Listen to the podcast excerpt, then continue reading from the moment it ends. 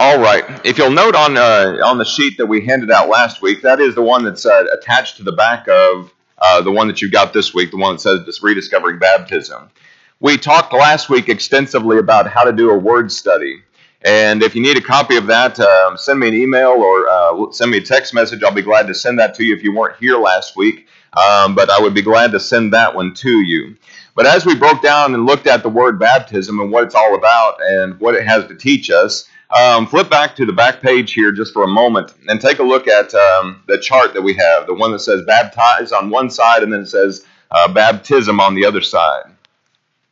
This was just a simple search that we did um, via the Bible program eSword. If it is that you have a concordance, you can look in the concordance and say, what does the Bible say about baptism? And it has all the scriptures listed there and referenced um, based upon that Greek word, G, uh, G907. It's, uh, it says there on the front of it. That's the uh, Strong's uh, concordance numbering of all of the Bible words, of all the words that are used in the English Bible and uh, or uh, Hebrew and, and Greek Bible.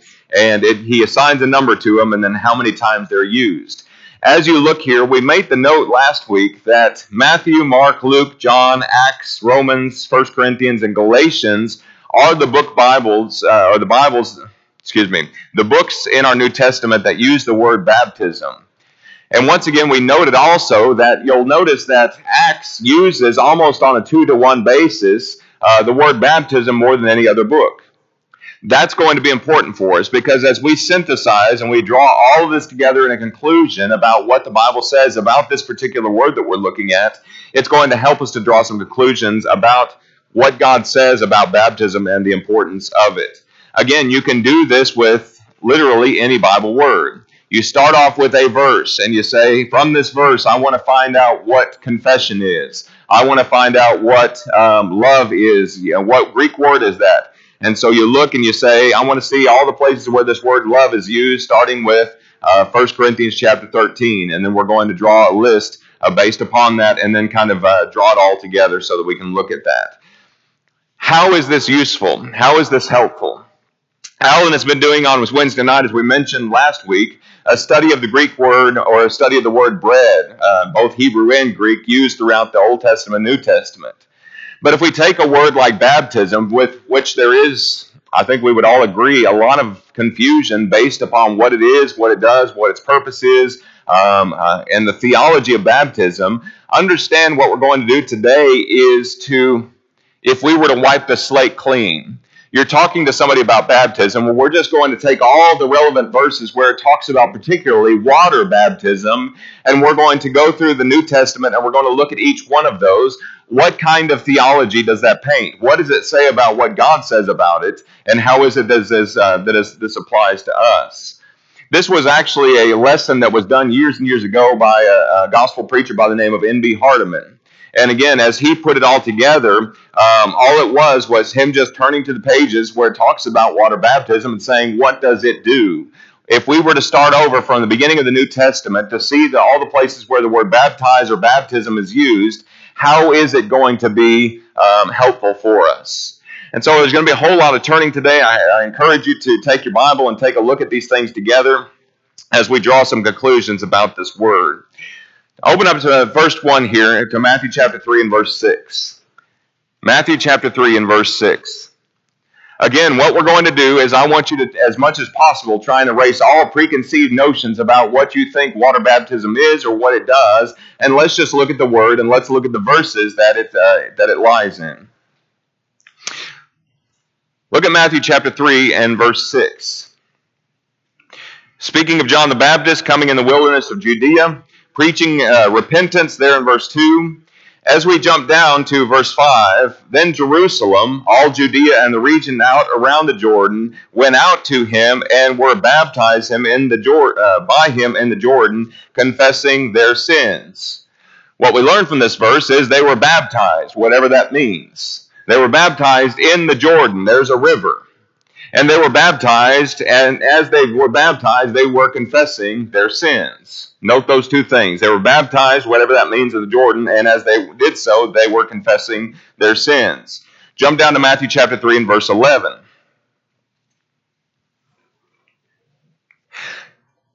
as John visits with the religious leaders of that day. John says, I indeed baptize you with water unto repentance. But he who is coming after me is mightier me, whose uh, sandals I am not worthy to carry. He will baptize you with the Holy Spirit and with fire. Note that baptism, the baptism particularly we're looking at, the one of water, John did, and he baptized with water unto repentance. It was done with water, and it was done unto repentance. Look at chapter 3 and verse 13, same context. Jesus came from Galilee to John at the Jordan to be baptized by him. As he would go down into the water, verse 16, when he had been baptized, Jesus came up immediately from the water, and behold, the heavens were opened, and he saw the Spirit of God descending upon him and alighting upon him. And of course, the voice came from heaven saying, This is my beloved Son, in whom I am well pleased. Note that Jesus went down into the water, and what happened? He came up out of the water. This is not, it doesn't seem like something, again, just from Matthew chapter 3, that anything was done with regard to sprinkling or pouring. And we dealt with those things last week when we were actually looking at the word that Vines used, right? Jump to the end of the book of Matthew, Matthew chapter 28 and verse 19. Again, this is just one of the applications of doing a word study, but Matthew 28 and verse 19. We know this passage as the Great Commission. Jesus says, verse 19, Go therefore and make disciples of all the nations, baptizing them in the name of the Father and of the Son and of the Holy Spirit. What does he say? Go and make disciples of all the nations. There is baptism that's done, baptiz, uh, baptizing them in the name of the Father and the Son and the Holy Spirit. It is to be followed by, or excuse me, it followed teaching. Making disciples means that necessarily we're going to have to teach one of those things, which is baptism. Note also that in this passage it teaches that this is to be done by who? Go make disciples of. Who is this for?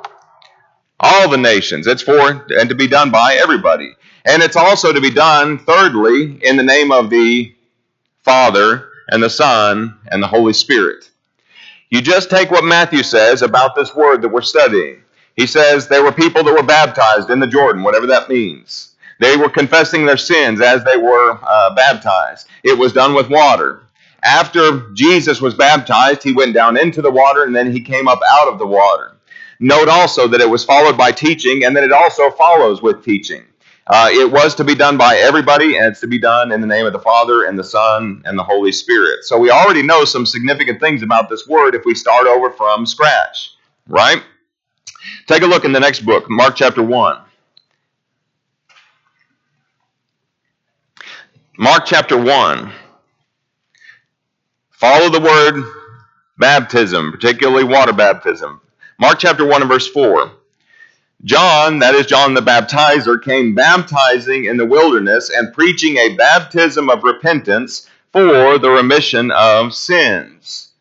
So it was associated with both repentance and it was also associated with being forgiven or remission of sins. Jump over to the end of the book of Mark, Mark chapter 16, verse 16.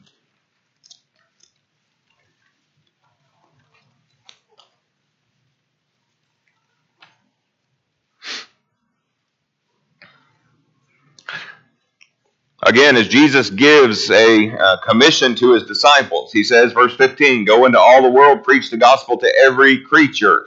He who believes and is baptized will be saved, but he who does not believe will be condemned. Interesting. Mark associates at the beginning that it's done with repentance for the remission of sins. At the very end of Mark, he talks about it being following belief, following by salvation. What is baptism? Well, we still don't necessarily know, and so we're still going to continue looking on our on our uh, on our list here. Luke chapter three and verse three. Luke chapter three and verse three.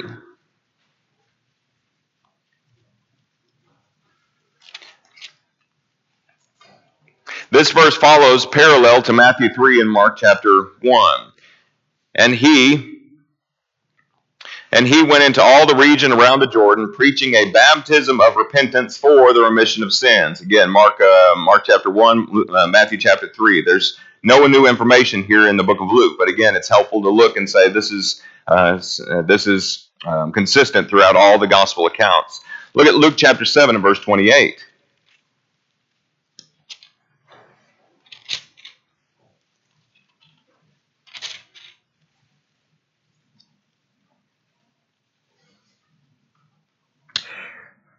Jesus says, For I say to you, among those born of woman, there's not a greater prophet than John the Baptizer, but he who is least in the kingdom of heaven is greater than he. Again, if you're looking at this, it also uh, follows teaching. And doing so uh, justified God. Not doing so meant rejecting the counsel of God. I missed a verse here. Luke 7 and verse 28. Let's see. Maybe John 3, verse 22. Sorry, 29, excuse me. Ah, there you go. And when all the people heard him, even the tax collectors justified God, having been baptized with the baptism of John. John comes, he's preaching a, water, a, bapti- a baptism. He's baptizing people in the water, as uh, Matthew 3 and verse 6 talks about. Matthew 3.11, it was done in water.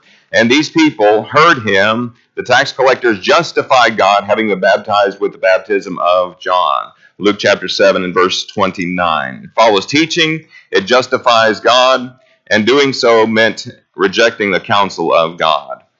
Look at John 3, verse 22. John chapter 3 and verse 22.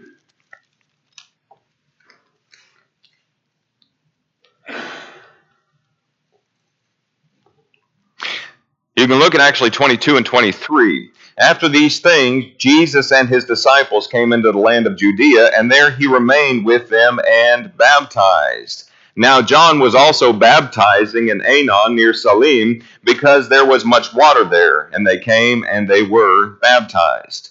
All right, Jesus was baptizing, again, whatever that is, in this place because there was much water there. We haven't yet learned from the gospel accounts why that's significant, but we know that's important because John, the forerunner of Jesus, was doing it. Jesus sent his disciples. Jesus had commanded his disciples do it in uh, Matthew 28 and Mark 16. And now here we find Jesus and uh, and his apostles that were doing it here in uh, verse 22. All right. All right. So jumping down to Acts chapter 2 and verse 38. We're going to spend a little bit of time here in the book of Acts.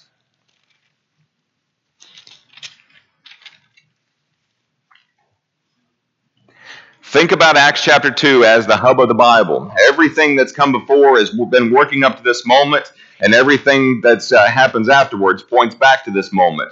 So, as we look at Acts chapter 2 and what's significant about it, what's the purpose of Acts 2 or what happens on Acts 2? It's the beginning of the church, right? as the church begins, note what's present in verse 38. Peter said to them, Repent and let every one of you be baptized in the name of Jesus Christ for the remission of sins, and you shall receive the gift of the Holy Spirit. This verse, again, we learn a number of things about this word baptism. It follows repentance, it's followed by the remission of sins, like we saw in Mark chapter 1. It's followed by the gift of the Holy Spirit, and it also, if we jump down further in context, results in being added to the church. Right? Look down at verse um, verse 41. Those who gladly received his word were baptized, and that day there were about 3,000 souls were added to them. Added to who? Look down at verse 47. They were praising God and having favor with all the people, and the Lord added to the church daily those who were being saved. You have baptism followed by uh, repentance. It follows repentance. It's followed by remission of sins. It's followed by the gift of the Holy Spirit, and it results in being added to the church. Jump over to Acts chapter 8. We're just putting together a theology of what baptism is and what the Bible says about it as we try and discover what it means and how it applies to us. But when they believed Philip as he preached the things concerning the kingdom of God and the name of Jesus Christ, both men and women were baptized. Right? Acts chapter 8, verse 12. What does baptism follow? Teaching or belief. not just teaching, but here's people that are believing the teaching. They believe the things concerning uh, the kingdom of God and the name of Jesus Christ. So it follows belief. That follows squarely in line of what we looked at here just a little while ago from the gospel accounts. Look at verse 36 in the same chapter. Philip preaching to the Ethiopian eunuch. Verse 35. Philip opened his mouth and beginning at this scripture, that's Isaiah 53, he preached Jesus to them. Now, as they went down the road, they came to some water, and the eunuch said, See, here is water. What hinders me from being baptized? And Philip said, If you believe with all your heart, you may. And he answered, I believe that Jesus Christ is the Son of God. And he commanded the chariot to stand still. Both Philip and the eunuch went down into the water, and he baptized him. When they came up out of the water, the Spirit of the Lord caught Philip away, so the eunuch saw him no more, and he went on his way rejoicing. A number of things about these verses. What is it connected to? We're doing this. What's uh, baptism connected to? Repentance. Repentance. It's faith and belief, right? It's connected to the preaching about who? He connected it to the preaching about Jesus. Uh, verse 35 Philip opened his mouth. He began at this scripture. He preached Jesus to them. Now they're driving down the road, and the eunuch stops and says, Wait, here's water. What hinders me from being baptized? What's connected? Here's preaching about Jesus. Here's baptism. There was some part of the conversation that we don't have record of where Philip connected the dots between Jesus and between this baptism in water, as we're talking about from, uh, from well, from our word study. It was required. Water was required. Note that they both went down into the water. Note that they both came up out of the water. Again, this looks very suspicious to us, but we don't yet know what baptism is. Um, quickly, a couple of others here in the book of Acts. Look at chapter 9, verse 18. Chapter 9, verse 18. Jump back to verse 17, catch the context. Ananias went his way and entered the house, and laying his hands on him, he said, Brother Saul, uh, the Lord Jesus, who appeared to you on the road has, uh, as you came, has sent me that you may receive your sight and be filled with the Holy Spirit. Immediately there fell something from his eyes like scales, and he received his sight at once, and he arose and was baptized. Look at chapter 10 and verse 47. Chapter 10 and verse 47. as Peter preaches to uh, Cornelius and his household, they obviously believe up in the up in the context. But verse 47, Peter says, "Can anyone forbid water that these should not be baptized who have received the Holy Spirit just as we have?" And he commanded them to be baptized in the name of the Lord, and they asked him to stay a few days. Jump over to Acts 16. Acts chapter 16 and verse 15.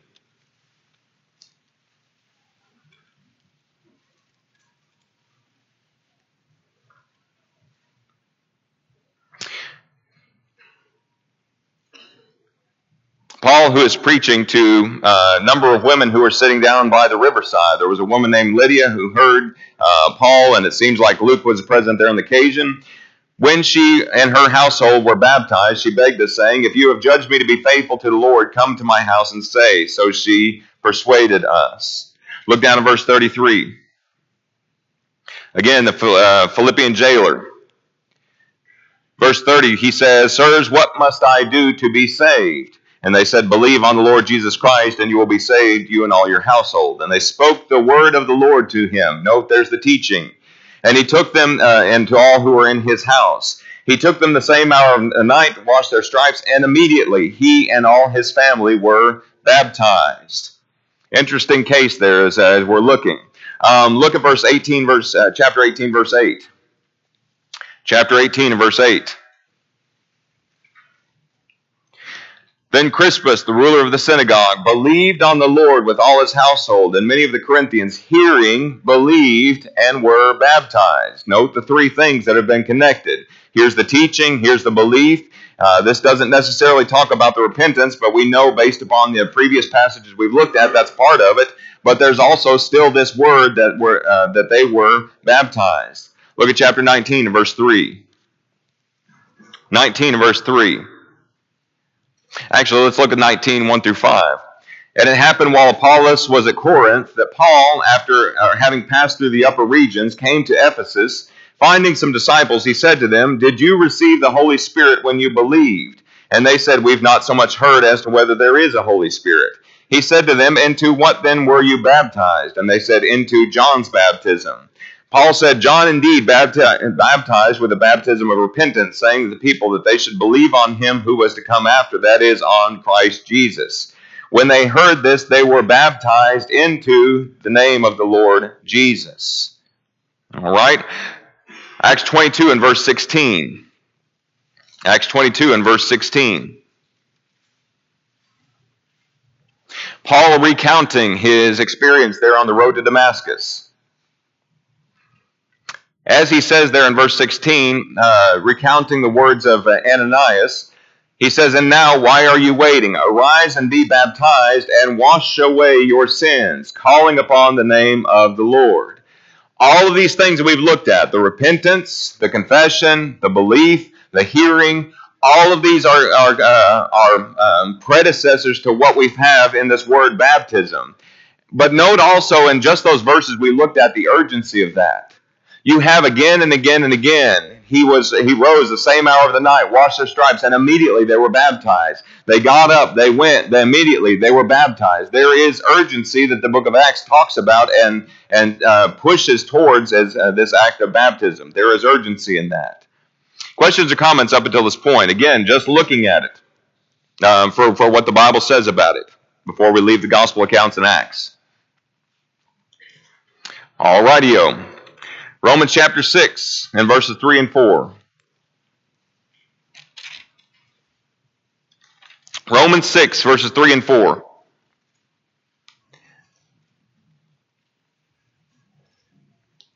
As Paul talks about this, um, he's talking about a change of mindset. He's talking about a death that occurs. And he's saying to these Roman Christians, listen, we can't go about behaving as if grace is going to just cover everything that we want to do. That is, we can't continue, verse 1 and 2, we can't continue in sin that grace may abound. He says, How shall we that have died to sin live any longer in it? Note what he says there in verse 3. Or do you not know, as many of us as were baptized into Christ were baptized into his death? Therefore, we were buried with him by, through baptism into death, that just as Christ was raised from the dead by the glory of the Father, even so we also should walk in newness of life. What does he say we're baptized into? Christ's death. What are we also baptized into? We're baptized into Christ, we're baptized into his death.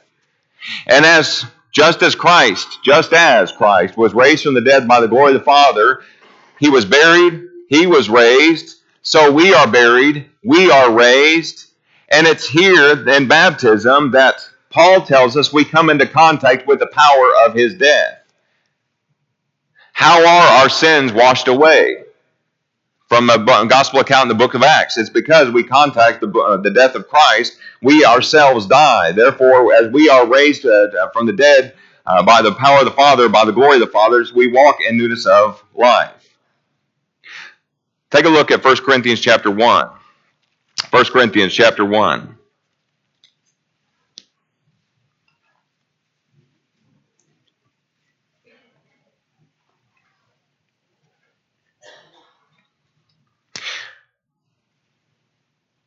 1 Corinthians deals with some divisions within the church.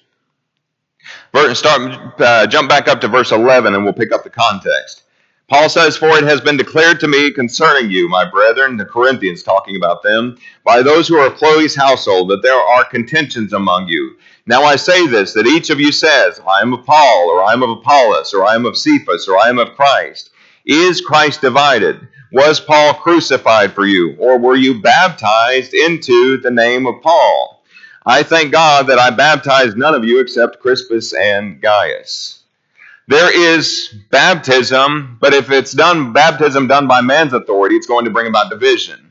What Christ desires is the simple gospel, nothing more, that we are baptized into whose name? Christ's name. And again, the simple gospel is going to yield the desired results, again, whatever those may be, as we're looking at this. Look at 1 Corinthians chapter 12. 1 Corinthians chapter 12. Talking about the oneness of the body. 1 Corinthians chapter 12 and verse 13. For by one Spirit we were all baptized into what? We were baptized into one body, whether Jews or Greeks, whether slaves or free, and all have been made to drink into one Spirit.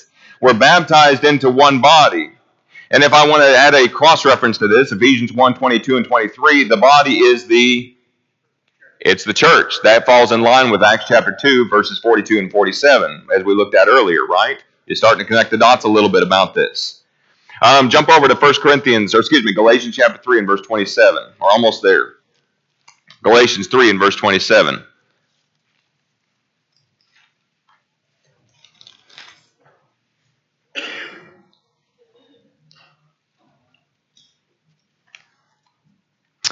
For as many of you as were baptized into Christ have put on Christ.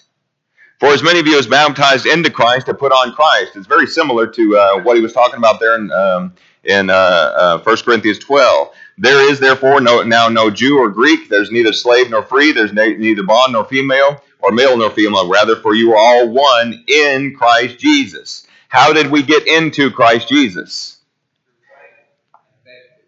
All right, what does he say there in verse 27? For as many of you as were baptized into Christ have put on Christ.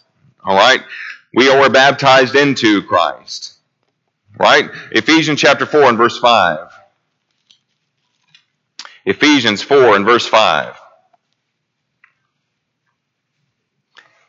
The ones of Ephesians chapter 4. There is one Lord, there is one faith, there is one baptism. There is only one acceptable baptism. You can only do it once and you can only do it one way. Look at Colossians chapter 2 and verse 12.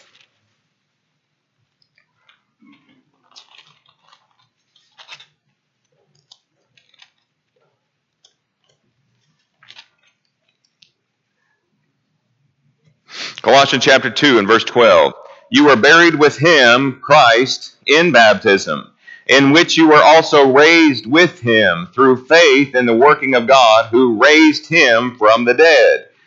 That's kind of language that's similar to what we looked at in Romans chapter 6, isn't it? With Colossians chapter 2 and verse 12, it tells us there's a burial. It tells us there's a resurrection. It is a work that is enacted by faith. But it is God that works in raising Christ from the dead, who also again, back from Romans chapter 6, raises us to walk in newness of life. And so you have the baptism being a burial, a resurrection. It's enacted by faith, and it is God that works. All right, last one. 1 Peter chapter 3 and verse 21.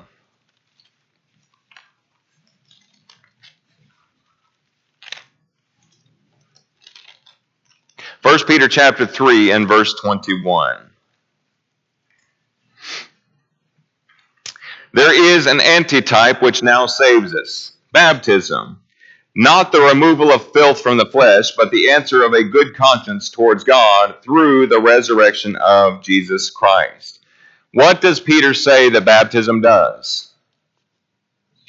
There is an antitype that also now it saves us. Folks, it's not about taking a bath. It's not about washing our skin clean but it's about where an honest heart obediently responds to God through the gospel. It is where you find the power of the resurrection of Jesus Christ. You see all of those things from what we've looked at, right? Can we draw some conclusions about baptism now based upon this word study? Well, let me ask you this Can you do this? Just go through everywhere where it t- talks about a particular type of, of use of that word and go through and draw a some conclusions based upon that. Yes or no? Some of y'all looking at me like, you can. You can. Do you see where this might be helpful in talking to somebody who has a false view of something like baptism? I don't know. Logical conclusions about baptism. Follow us, please. This is number one here on your sheet if you're interested in filling in the blank. Baptism involved confession of sin. Baptism involved confession of sin. Matthew chapter 3 and verse 6. Baptism is something that needs much water or uses water, specifically much water. Baptism uses water, specifically much water.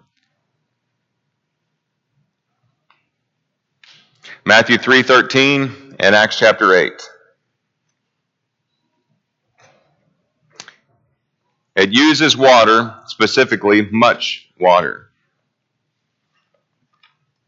Baptism is needed by who? Everybody who can do it.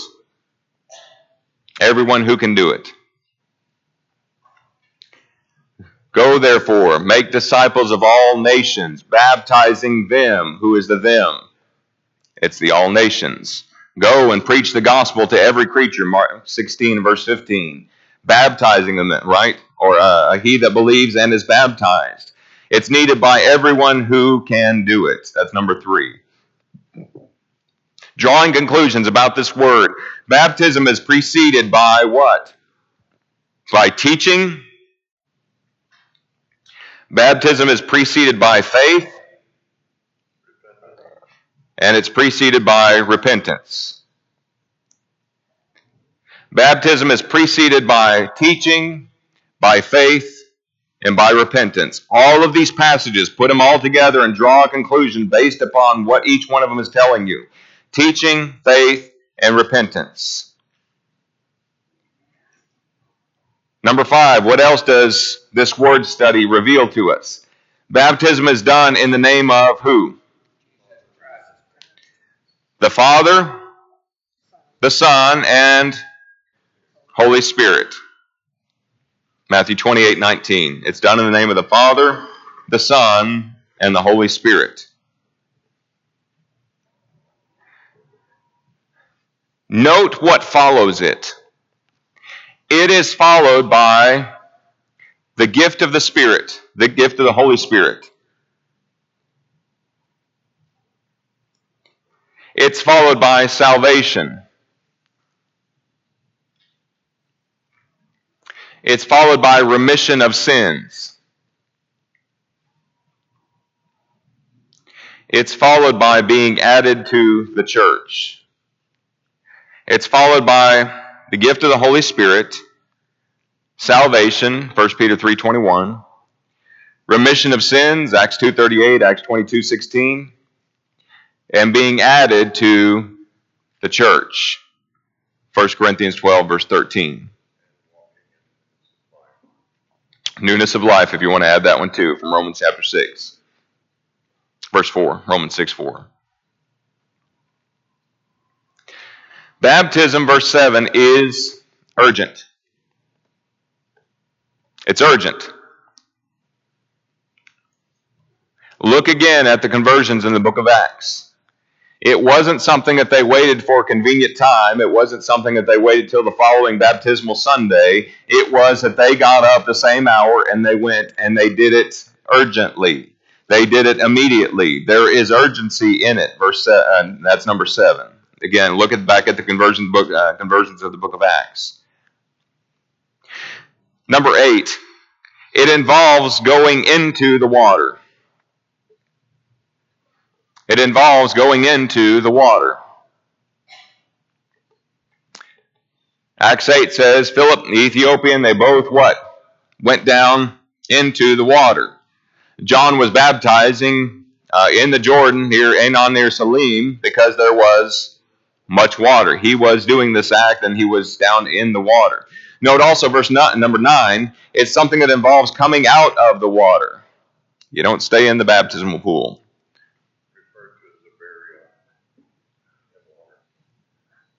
It involves coming out of the water. Acts chapter 8, verse 38.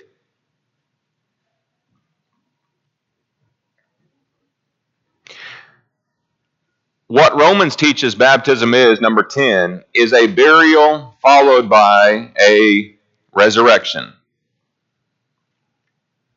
It is a burial followed by a resurrection. Romans 6, verse 3 and 4.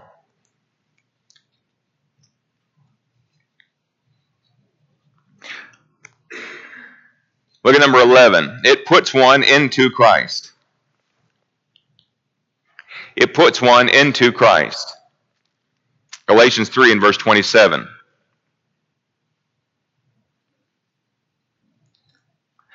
It puts one into Christ's death. That is the saving power. It puts one into Christ's death, which is the saving power. Romans 6, 3 and 4. Romans chapter 6 and verse 3 and 4. It puts one into Christ's death, which is the saving power. Number 13, it puts one into the church.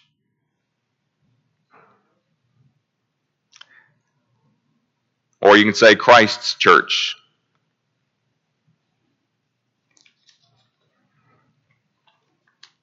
Puts one in, uh, into Christ's church. 1 Corinthians 12, verse 13. It puts one into Christ's resurrection. That is the power of life. Into Christ's resurrection, the power of life. Romans 6 and verse 5.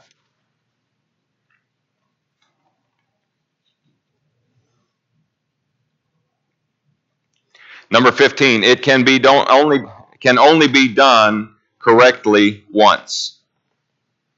It can only be done correctly once. Ephesians 4 and verse 4, there's how many baptisms? There's one baptism. When you look back at those disciples there in Acts chapter 19, had they been baptized into the right thing? No, they needed the baptism of Christ. They need to be baptized into the uh, Christ baptism. There's only one baptism. Um, number 16, almost there. It can only be done correctly in one way. Can only be done correctly once, but it can only be done correctly in one way. Ephesians chapter 4 and verse 4.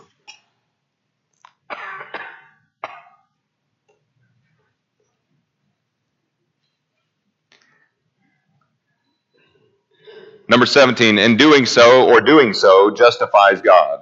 Should be doing so justifies God. Luke 7:29. Doing so justifies God.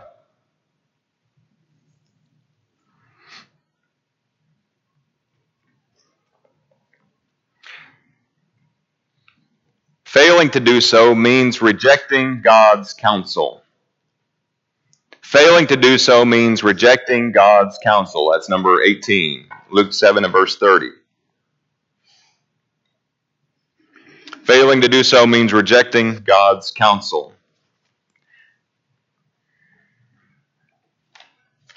And last one, this requires the response of an honest heart to God's word. Requires the response of an honest heart to God's word. That's 1 Peter chapter 3 and verse 21. Looking at this and drawing all of this together, does this paint a picture of what the purpose of baptism is for? Yes, no, maybe so. It does. Doing a word study ought to give us a better understanding about the way that word is used, the context in which it's used, but also to be able to draw some conclusions about why it is that that word's there in the first place. Folks, do you realize that, again, the majority of the religious world that we deal with has a misunderstanding about this very word? But just simply looking at the way that this word is used, particularly in the context of water baptism, even if we don't necessarily understand the immediate context or the remote context about that, we can also paint this same picture that the Bible does to say this is what this per- this is for. This is the purpose for that. That's the power of a word study like this. Again, can you do this with a friend of yours? Let's just open up the Bible. Let's begin in the book of Matthew and let's look at all the places where it talks about water baptism. Here's a conclusion that I think is very powerful. Do you realize that as the steps of salvation, as we sometimes call them, are used, there is never any occasion where it tells us we believe into Christ, where we repent into Christ, where we confess into Christ. But that's exactly what the religious world is teaching, uh, teaching people. That all you need to do is just believe and you're in Christ. You believe into Christ. The Bible doesn't teach that anywhere. There is only one place where it tells us that we can actually get into Christ. And where is that? Galatians 23 27. You were baptized into Christ. There's only one door in the building. How are you going to get into the building? it's not a trick question. There's only one door in the building. How are you going to get into the building? You got to go through the door. Again, this is not me saying this, this is the Bible saying this. We're taking the theology of what baptism is and looking at and expounding on it and just reading these verses and saying it's a far cry from saying that it's an outward sign of an inward grace. That it's just like my wedding ring, which I forgot this morning. That's a poor illustration, right? But yeah, so like a wedding ring. A wedding ring doesn't marry me. You know, a wedding ring is just a symbol to show that I'm married, that I'm taken. Just like what the religious world teaches, they'll say that baptism is just a symbol. They'll say that, that, you, that you're a part of Christ. That's not what the Bible says that it is. The Bible says it's so important that it is, if we're using illustration of marriage, it's signing a marriage certificate. It's turning that in and saying, This is, I have identified with Christ. I have been buried with Christ. I've been raised with Christ. Just like Christ was raised from the dead by the glory of the Father, even so I also should walk in newness of life. Romans 6 and verses 3 and 4. I've repented of my sins. I've said, You know what? I don't want to live in that anymore. I've confessed the name of Christ. I've confessed those things and said, I don't want to behave this way anymore. And as I'm baptized, Colossians would tell me, we've put off the old man. We've killed him. We've mortified him. He's dead. The old man was buried in the watery grave of baptism. You know what came up out of the water? A new man. A new life. A life that's contacted the blood of Jesus. And as a person comes up out of the water of baptism, they're clean. Brand new birth. And as they begin to walk in their Christian life, they've left the old behind. They've left that old man in the grave. Can't go back to the old man, can't try and perform a resurrection on him. But it is that that gives us salvation. As we walk in the light, as he is in the light, I know that I have the forgiveness of sins, a continual cleansing of my sins. But how do I get in? How do I get into the church? What's the one door? Galatians 23 27. You were baptized into Christ. Baptism puts us into Christ. Baptism puts us into the church. Acts 2, verse 42 and 47. It's different than what the religious world is teaching. And we've just looked at this from Sunday morning and gone through all these verses. And thank you so much for hanging with me and turning in your pages. And I hope it is that you realize that any Bible subject that you look at, if you do this practice of the word study and then group the words the way that they're used, again, I know that there's baptism of the Holy Spirit. You know, I know that there is baptism fire, as the Bible talks about. But if we're looking at water baptism, the way that it's used in its majority, again, we'll talk about some, uh, we'll do a sermon later on that talks about the water baptism, fire baptism thing. But again, those don't have any bearing based upon what we're talking about here in this water baptism. But as we look at this, we can draw some wonderful conclusions about what the Bible teaches about it and not have to take one man's word or another man's word. Just open up the Bible and see the way that the word's used. Questions or comments about that? You understand what we've done this morning? We did our synthesis of the word study of the baptism last week, and we just took all the words that refer to water baptism and have just drawn some conclusions based upon what it says about that. You can do the same thing with Holy Spirit baptism or fire baptism. Just see where they're used and see if it doesn't lead us to some conclusions based upon that. Questions or comments as we finish up? Yes, sir.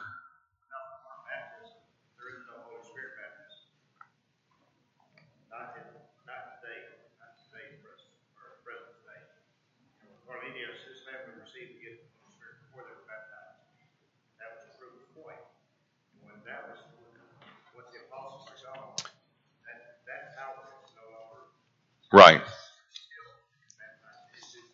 Right. That's a good point. Yeah, I was trying to track with you just for a minute, but I'm I'm with you absolutely. All right, y'all. Uh, we got the little ones coming out, and uh, my son's going to come run up the aisle here pretty quick. So we're going to uh, call it a day there. Thank you so much for your attention. I hope it's been helpful for you.